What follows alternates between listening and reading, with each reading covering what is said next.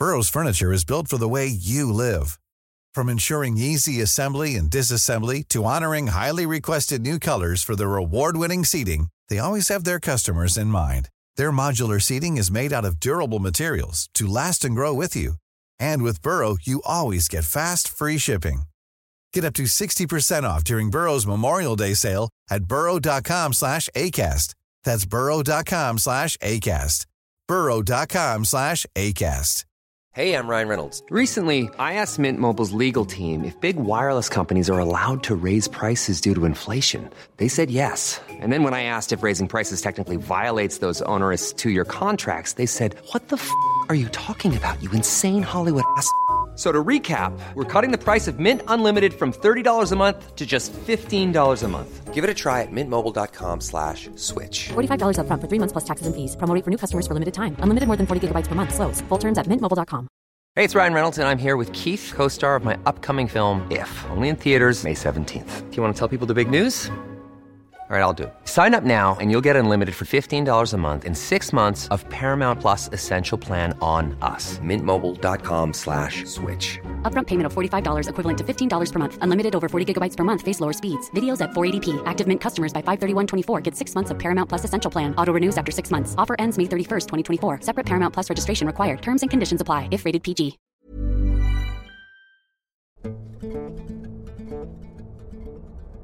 The initial discovery was a Hey, it's Ryan Reynolds, and I'm here with Keith, co-star of my upcoming film, If, only in theaters May 17th. Do you want to tell people the big news? All right, I'll do it. Sign up now and you'll get unlimited for $15 a month in six months of Paramount Plus Essential Plan on us. Mintmobile.com slash switch. Upfront payment of $45 equivalent to $15 per month. Unlimited over 40 gigabytes per month. Face lower speeds. Videos at 480p. Active Mint customers by 531.24 get six months of Paramount Plus Essential Plan. Auto renews after six months. Offer ends May 31st, 2024. Separate Paramount Plus registration required. Terms and conditions apply if rated PG. Everyone knows therapy is great for solving problems, but getting therapy has its own problems too, like finding the right therapist, fitting into their schedule, and of course, the cost. Well, BetterHelp can solve those problems. It's totally online and built around your schedule. It's surprisingly affordable too. Connect with a credentialed therapist by phone, video, or online chat, all from the comfort of your home. Visit betterhelp.com to learn more and save 10% on your first month. That's BetterHelp, H E L P. chilling one. I stumbled upon the remains of a bison, its carcass grotesquely mutilated deep within the wilderness of Yellowstone National Park. I'm Samuel Sam Harper, a seasoned park ranger with a reputation for my intimate knowledge of the park's diverse fauna. Over my years of service, I've witnessed the circle of life and death in all its raw and savage forms. But this, this was an aberration, a gruesome scene that seemed to herald a sinister new present. The poor creature had been mercilessly ripped apart, its flesh torn from the bone with a ruthless ferocity that suggested a predator of colossal strength and chilling savagery. The nature of the wounds were inconsistent with any species native to this ecosystem. It was clear that an unknown beast now lurked in the park, a creature far deadlier than anything I had ever encountered. My quest to unravel this mystery commenced on a frigid, fog shrouded morning. As the first light of dawn seeped through the dense canopy, casting distorted shadows over the undulating landscape, I ventured further into the park's wild heartlands. These were territories untouched by human influence, where nature existed in its most primal and untamed state. My days were fraught with peril. I battled hostile weather conditions, navigated treacherous terrain, and weathered tense encounters with the park's diverse wildlife. The isolation was all consuming, a relentless adversary gnawing at the edges of my resolve. It didn't take long for my diligent search to yield a disturbing revelation. Evidence pointed towards a rogue organization having introduced unknown predators into the park. These were not ordinary predators. They were cryptids akin to the legendary Sasquatch and crawlers, reputed for their size and raw power. My heart pounded in my chest as the implications of my discovery set in. This invasion wasn't merely a threat to the park's wildlife. It was an assault on the delicate balance of nature itself. The culmination of my harrowing journey occurred under a pitch black sky, devoid of any celestial illumination. In a remote clearing, I came face to face with a monstrous beast responsible for the gruesome carnage. It was an intimidating spectacle, a hulking silhouette of sinew and fur, its eyes radiating an ominous glow in the oppressive darkness. To my horror, I realized I wasn't alone. Shadowy figures emerged, their cruel laughter echoing through the night, revealing themselves as the devious puppeteers orchestrating the chaos. Injured, outnumbered, but resolute, I battled with every ounce of my strength. Just when it seemed the beast would deliver its fatal strike, the hum of an engine pierced the night. A van materialized out of the darkness, and from it stepped stern-faced men dressed in somber black suits. They were government agents, their expressions unreadable as they incapacitated the beast with a stun gun. As I lay on the cold, unforgiving earth, gasping for air, I watched them haul the unconscious beast into the van. One of the agents turned towards me, his stoic face reflecting in the dim light. He revealed that they had already captured ten similar cryptids. Then, without further ado, they disappeared into the night, leaving me alone in the expansive wilderness.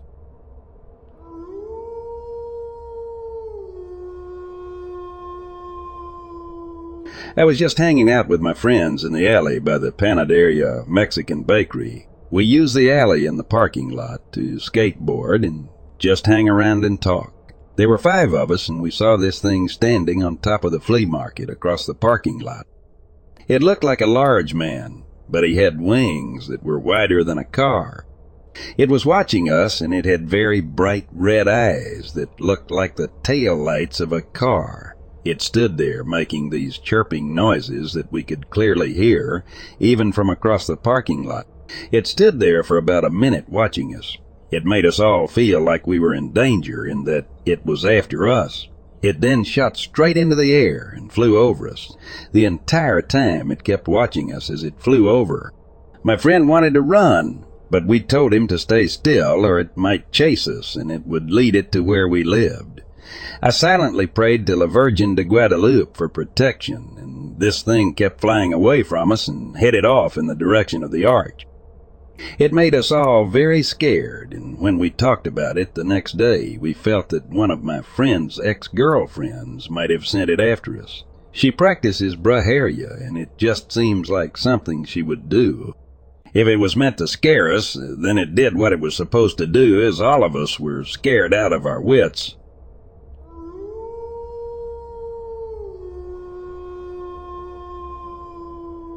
New to hiking. Found this trail in Griffith Park, Los Angeles that I've been going to for months. I love that I rarely pass people. I'm a loner, so it's heaven for me. This trail is not overpacked, and this is Los Angeles, so that's unusual. On this evening, I did pass a couple who were talking to their little boy about the cat up in the hill. I come to the conclusion that they must be talking about coyotes. I see them all the time. I take a few steps in the direction I'm heading and look to the side of the mountain, and there I see the most famous mountain lion in Los Angeles, P22. I am in awe of such a beautiful creature. I really can't believe what I'm seeing. I stand and watch him weave through the shrubs on side of mountains, so easily camouflaging with the mountain. At one point he turns and looks at me directly in the eyes, and this is when I snap back to reality and the fear runs through my body. I keep eye contact and wave my arms, as I've been told to do when one encounters a mountain lion. I see him disappear in the mountainside. I typically try to avoid other humans on the trail, but this time I wish to encounter someone else so bad. The trail was lonely as ever. I walked down the mountain so fast. Next day I called the park rangers who confirmed this way, in fact P22 hanging out in his usual spot. They're tracking him, and so far, in the many years he's been living in this park, he has never been a danger to the public. Nevertheless, this is an experience I will never forget.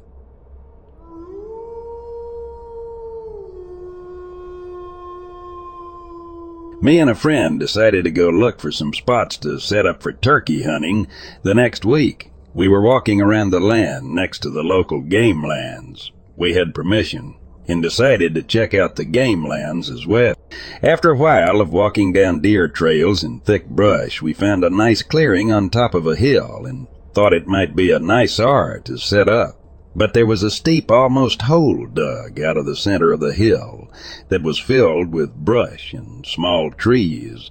We thought this might be a good spot to sit and decided to get a closer look, so he went around it and I got a closer look for somewhere to sit with a good view when I noticed what looked like a femur, then another and another.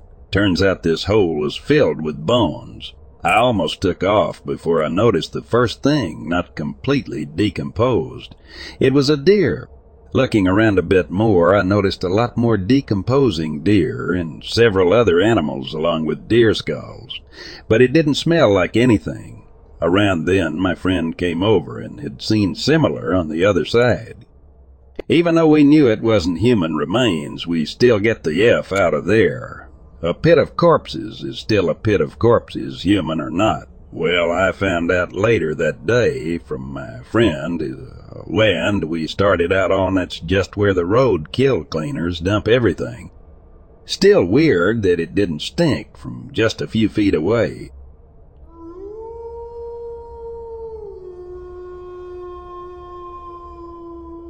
It was a Sunday morning, the 3rd of December 2017. I was playing the back nine at Eagle Creek Golf Course alone. The air was heavy with wildfire smoke from the Eagle Creek fire in the Columbia River Gorge caused by fireworks. I was on the 13th hole bordering Bonnie Lure State Park in Clackamas County, Oregon. My drive hit a tall Douglas fir tree about 30 feet up dead center. It made a classic wood knock sound. I regularly look for lost golf balls and often take a look over the cliff to the right side of the green. As I stepped up to the edge, I heard a grunt and a loud wood knock followed by a loud howl. I could feel the vibration in my chest. It started with an ape-like uh, ooh sound and rose in pitch and volume. Immediately afterward, a pack of coyotes started howling. I ran back to my bag for my phone, but it was too late. Everything went silent. I did take some videos and still shots, but never saw anything. As I approached the 14th tee, three deer were flushed from down below onto the course. No other witnesses, unfortunately. I believe there was a group of Bigfoot seeking shelter from the fire. If you look on Google Maps, you will, will see how this would be a likely place to hide.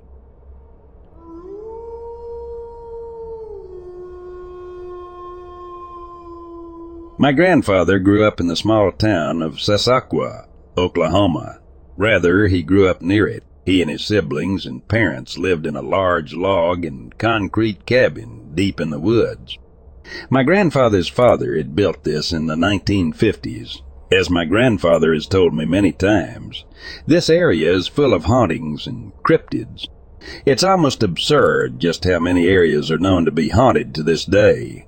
I will focus on one particular tale he has told me as I feel it is the most cryptid-ish. When my grandfather was a teenager, he worked with a group of Seminole on a local construction site. One day they went out walking to a site and came to a house. On the front porch sat an elderly Seminole woman, rocking back and forth in a rocking chair. My grandfather met her eyes and felt compelled to look away. Having fallen behind the rest of the group, he realized that they were all staring at the ground avoiding the gaze of this woman. The chatter had fallen silent and remained so for nearly half an hour. When they arrived at the site, he went up to the site manager and asked why they had all ignored the elderly woman. The site manager's face scrunched up and he stood. He locked the door, then spoke quietly. He explained to my grandfather that the woman was known to be a Stikini, now, my grandfather himself made sure that the doors to the house were locked when he explained the Stikini to me. They are witches of the Seminole tribe. When the moon is full, they go out into the woods and vomit their organs up, stringing them in the trees to keep them clean. They no longer seem human, but appear as four feet tall owl creatures with no weight to their body. They then go out and attack as they please so long as the full moon dominates the sky. The Stikini cannot be killed in this form. You must instead destroy their organs. My grandfather never again saw the woman, making an effort to avoid the route that passed by her house. Whether she was truly a Stikini or not is unclear, as she has presumably died since the incident. After I was told this story, I made sure to lock the doors. Even now that I'm in a different state, I make effort to not speak that word in public and to always keep doors and windows locked at night. If anyone has heard other stories of these Stikini or have seen them, I would be interested in hearing it.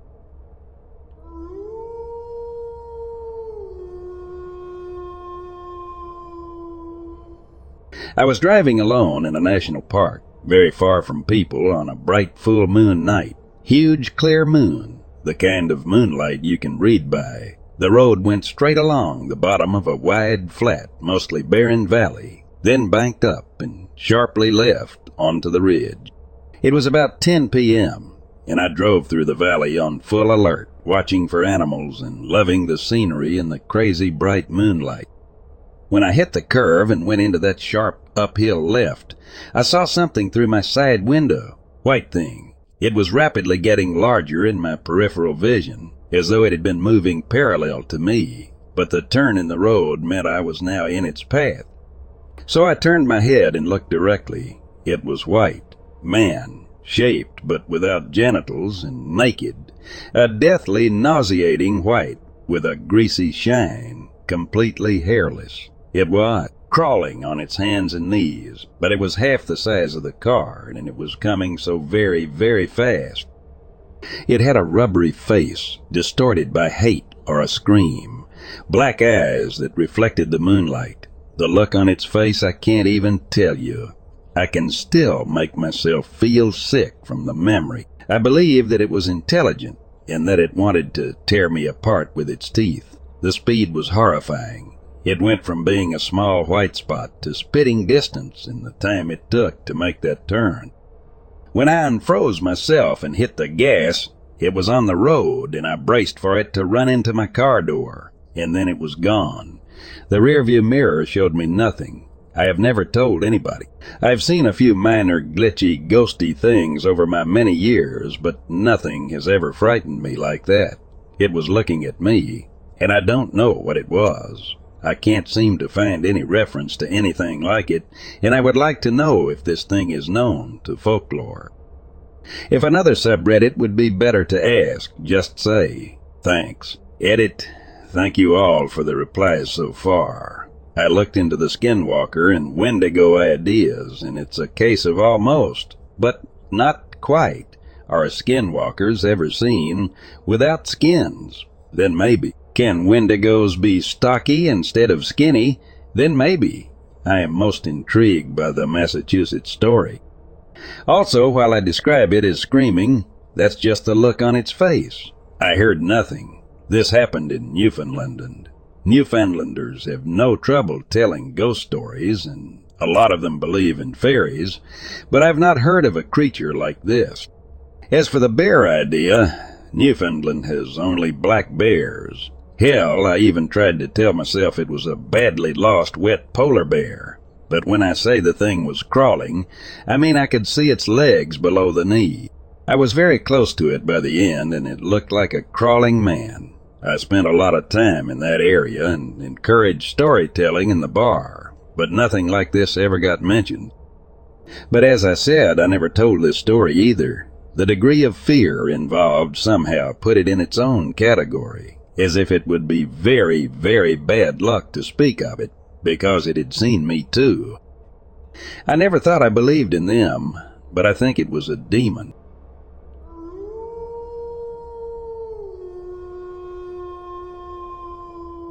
When I was 11 years old, I went camping with my dad and my stepmom in a small town in West Virginia called Barnum. The park we went camping in was called the Barnum Whitewater Area. Anyways, there wasn't a place to shower, and the bathrooms were just a hole in the ground, and There aren't words to describe how vile they were. Our cabin was nice and cozy and was maybe 20 feet away from the river. One night, we decided to leave the campground to grab some food because we had almost no food. So we went to get some food. It was really good law. But anyways, we went back to the campground around 9:30, and decided to drive around. Well, about one fourth of the way around, there is Essa girl randomly standing on the side of the road with what looked like a torch. We pulled up to ask her if she was oak, and she froze. We thought she was drunk, and drove off. As we came back around, about seven or eight dun buggies come around the corner, and you're not allowed to have those in that campground. We were like whatever and went to the cabin. We saw that the screen to the window was pried open like someone tried to break into our cabin. We were debating on leaving and going back to where we live, New Jersey, when a guy comes up to us with that same girl we saw in the woods. He Planning for your next trip? Elevate your travel style with Quince. Quince has all the jet setting essentials you'll want for your next getaway, like European linen, premium luggage options, buttery soft Italian leather bags, and so much more. And it's all priced at 50 to 80% less than similar brands. Plus, Quince only works with factories that use safe and ethical manufacturing practices. Pack your bags with high-quality essentials you'll be wearing for vacations to come with Quince. Go to quince.com slash trip for free shipping and 365-day returns. Planning for your next trip? Elevate your travel style with Quince. Quince has all the jet-setting essentials you'll want for your next getaway, like European linen, premium luggage options, buttery soft Italian leather bags, and so much more. And is all priced at 50 to 80% less than similar brands. Plus, Quince only works with factories that use safe and ethical manufacturing practices. Pack your bags with high-quality essentials you'll be wearing for vacations to come with Quince. Go to quince.com/pack for free shipping and 365-day returns. asked if we knew her because she was scaring him and his two kids. He said she'd tried to tear open the tent. We said no, and he walked off and the girl followed. We decided to get the hell out of there, and while we were packing inside, she comes up the driveway and sits down on the porch, and we tell her to get the hell off of the porch, and she starts crying and runs away. The final time we saw her, she came up the driveway and started calling my stepmom, her mom and my dad, her dad, and we had not a damn clue who the hell this girl was. I can't really remember much about her, but I know she was blonde and she was pretty tall. And finally we left. Now, we called the police, but they said they couldn't help us for two reasons. One, we had already left, and two, the cops are not active after midnight. What if someone's being attacked or threatened with a gun and is about to die or something? We were in shock, so we went back and drove the freaking four hours back to New Jersey, where we live, and we didn't get home until like 4 a.m.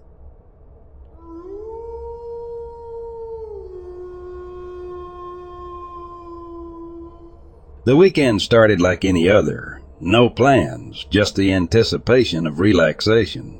But that all changed when my friends barged into my home on Friday morning announcing a spontaneous trip to Ooty, Tamil Nadu. At first I hesitated, but their infectious excitement won me over, and I agreed to tag along. We were a group of five traveling in a rented car. It wasn't until we were on the road that we realized we hadn't booked a hotel in Ooty. Frantically searching online, we discovered that every hotel was fully booked due to the long weekend. Undeterred, we continued our journey, hoping to find accommodation upon arrival. As we reached Ooty in the late evening, I stumbled upon a hotel called I India Hotel, located on the outskirts of the city. It had great reviews and the pictures looked promising. Desperate for a place to stay, I called the contact number listed on Google Maps, but the call wouldn't connect.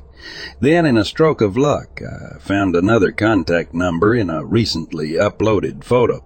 The man who answered confirmed that they had rooms available at a reasonable rate. However, he insisted that we pay a 50% advance to secure our reservation.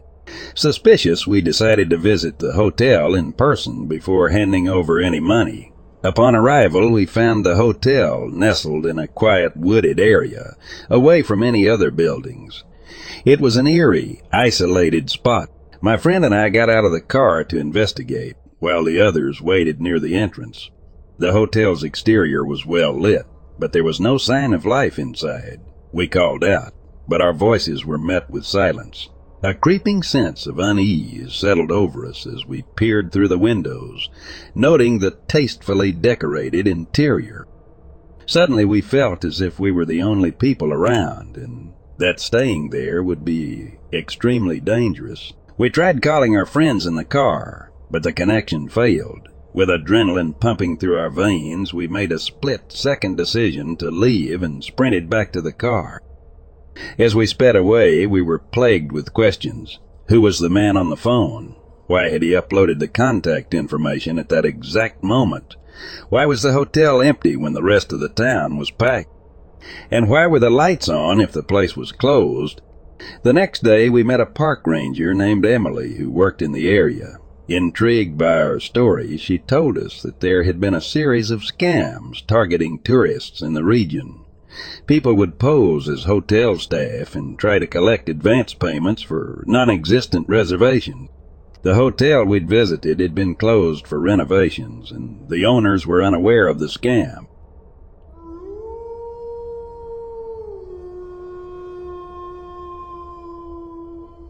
I always felt safe and secure. I was 16 and had just started dating my future husband, Tom. One night we were hanging out with his best friend, Matt, in the parking lot of a local park. We were just chatting and laughing when we noticed a huge tow truck parked on the main road. It seemed odd, but we shrugged it off and continued our conversation. After about 20 minutes, it was time for me to head home. I said my goodbyes and got into my tiny car. As I drove past the tow truck, it started up and began following me. At first, I thought I was just being paranoid, but the feeling persisted as I drove 10 miles south to my neighborhood. When I turned into my neighborhood and the tow truck followed, my heart raced. Not wanting the driver to know where I lived, I stopped my car near the entrance, just off the main road.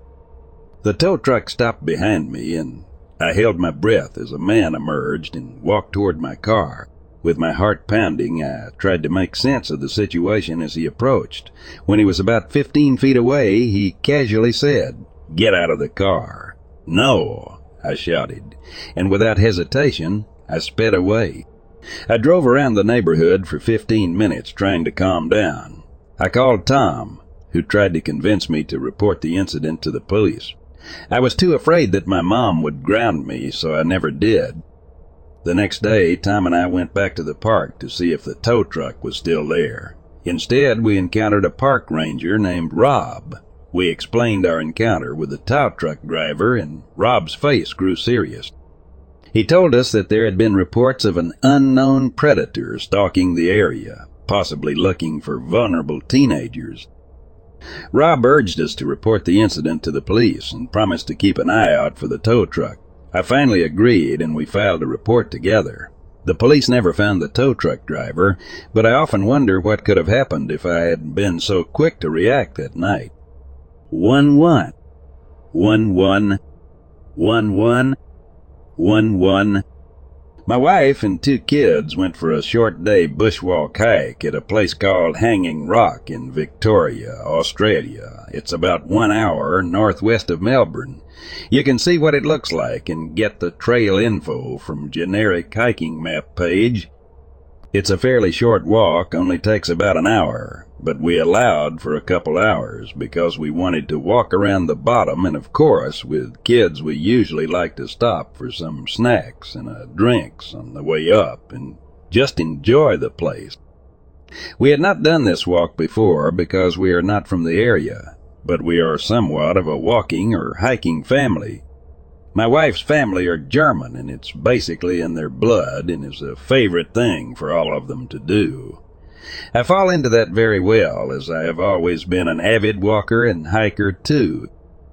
Because the weather was mild and it was the last day of the long Easter weekend, there were surprisingly not so many people. A couple walked past us on the way down, and we saw another group heading up ahead of us. It looked like a family group, but their kids were older.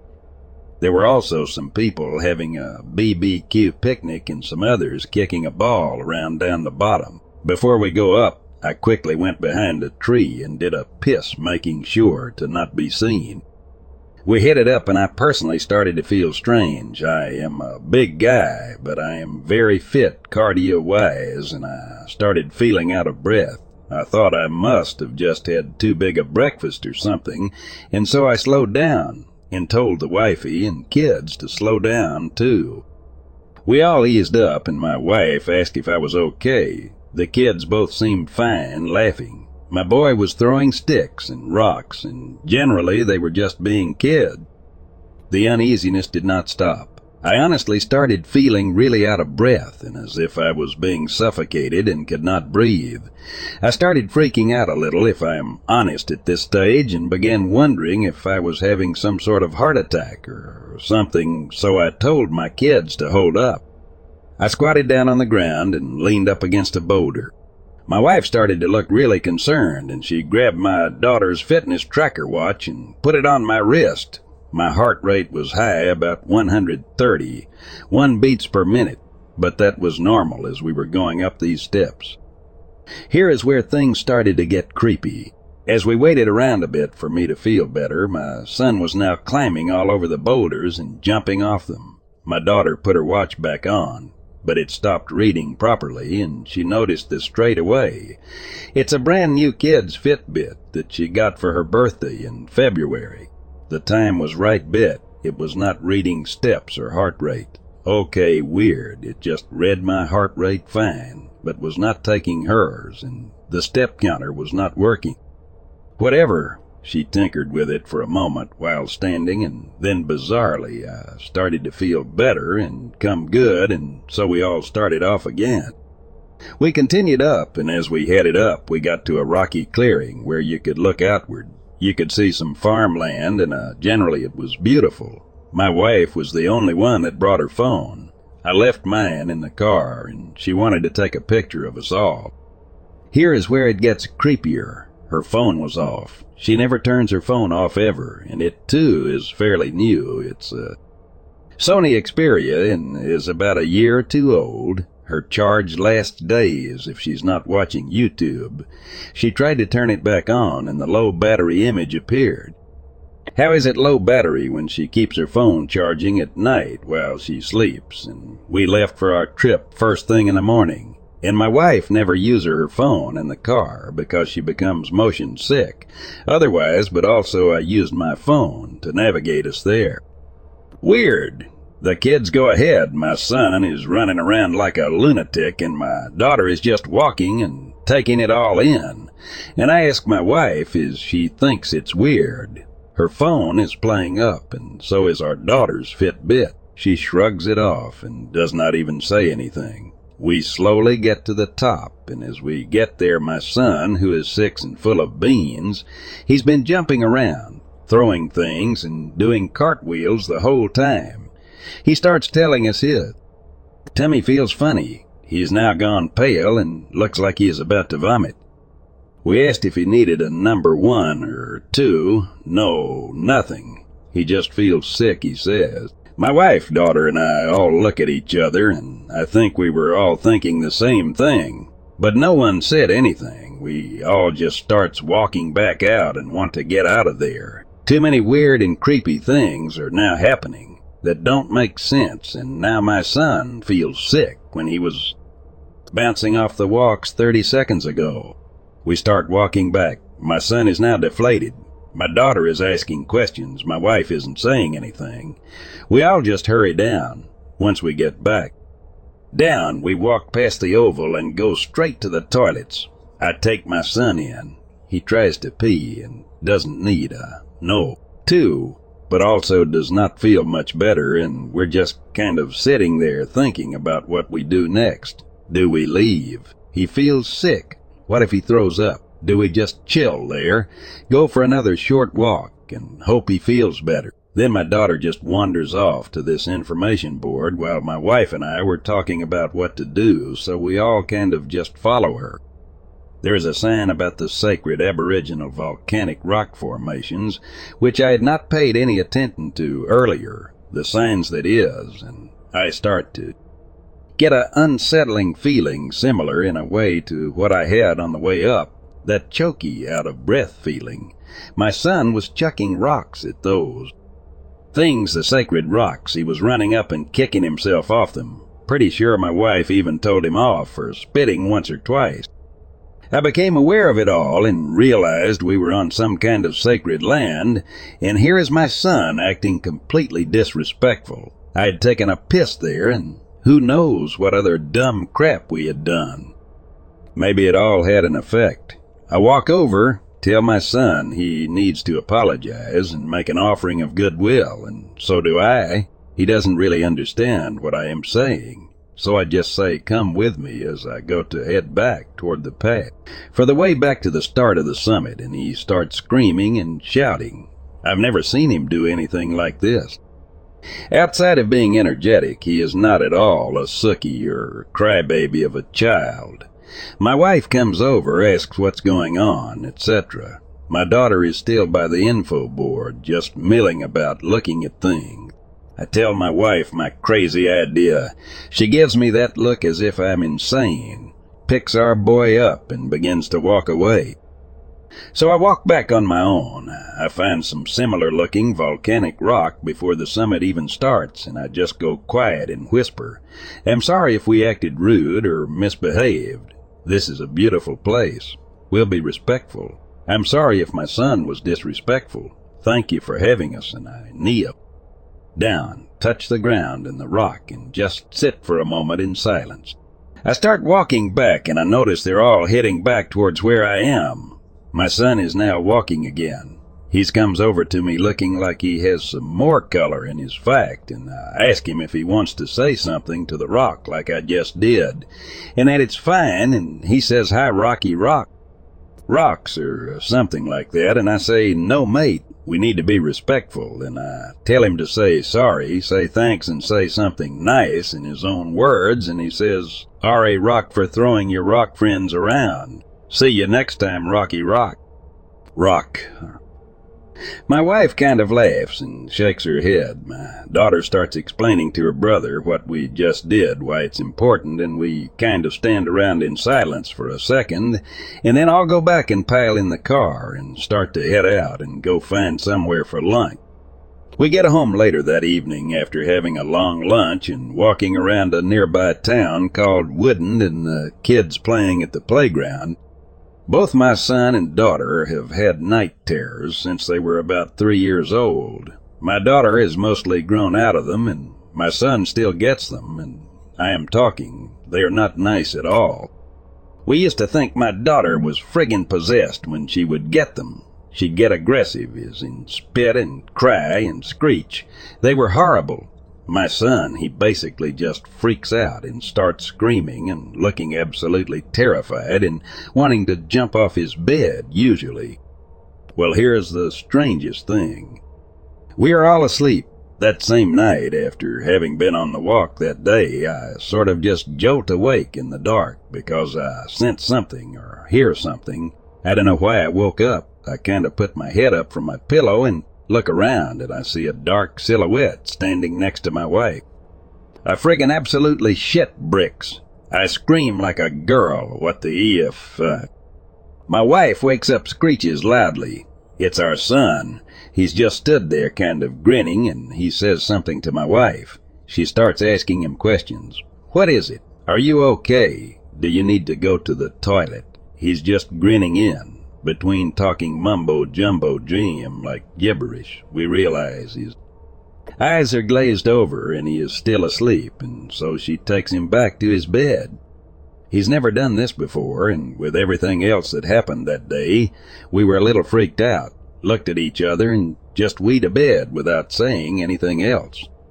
Finally, the last part of all this, the next day at breakfast, as we are all kind of doing our thing getting ready before school and work, My wife says to me that it's really weird she realized her phone, which was always on 24 hour time mode, because she is German, and that's just how she had always had it now, is in standard 12 hour time. Mode. This is the same phone that went off on our hike. She says she swears she never changed it, and she can't remember if it was 24 hour time when she first turned it back on the day before, or just now this morning. I know for a fact all our clocks and watches that my wife touches and sets are always on. 24 hour time. She even speaks that way and will say it's 17 instead of 5 p.m.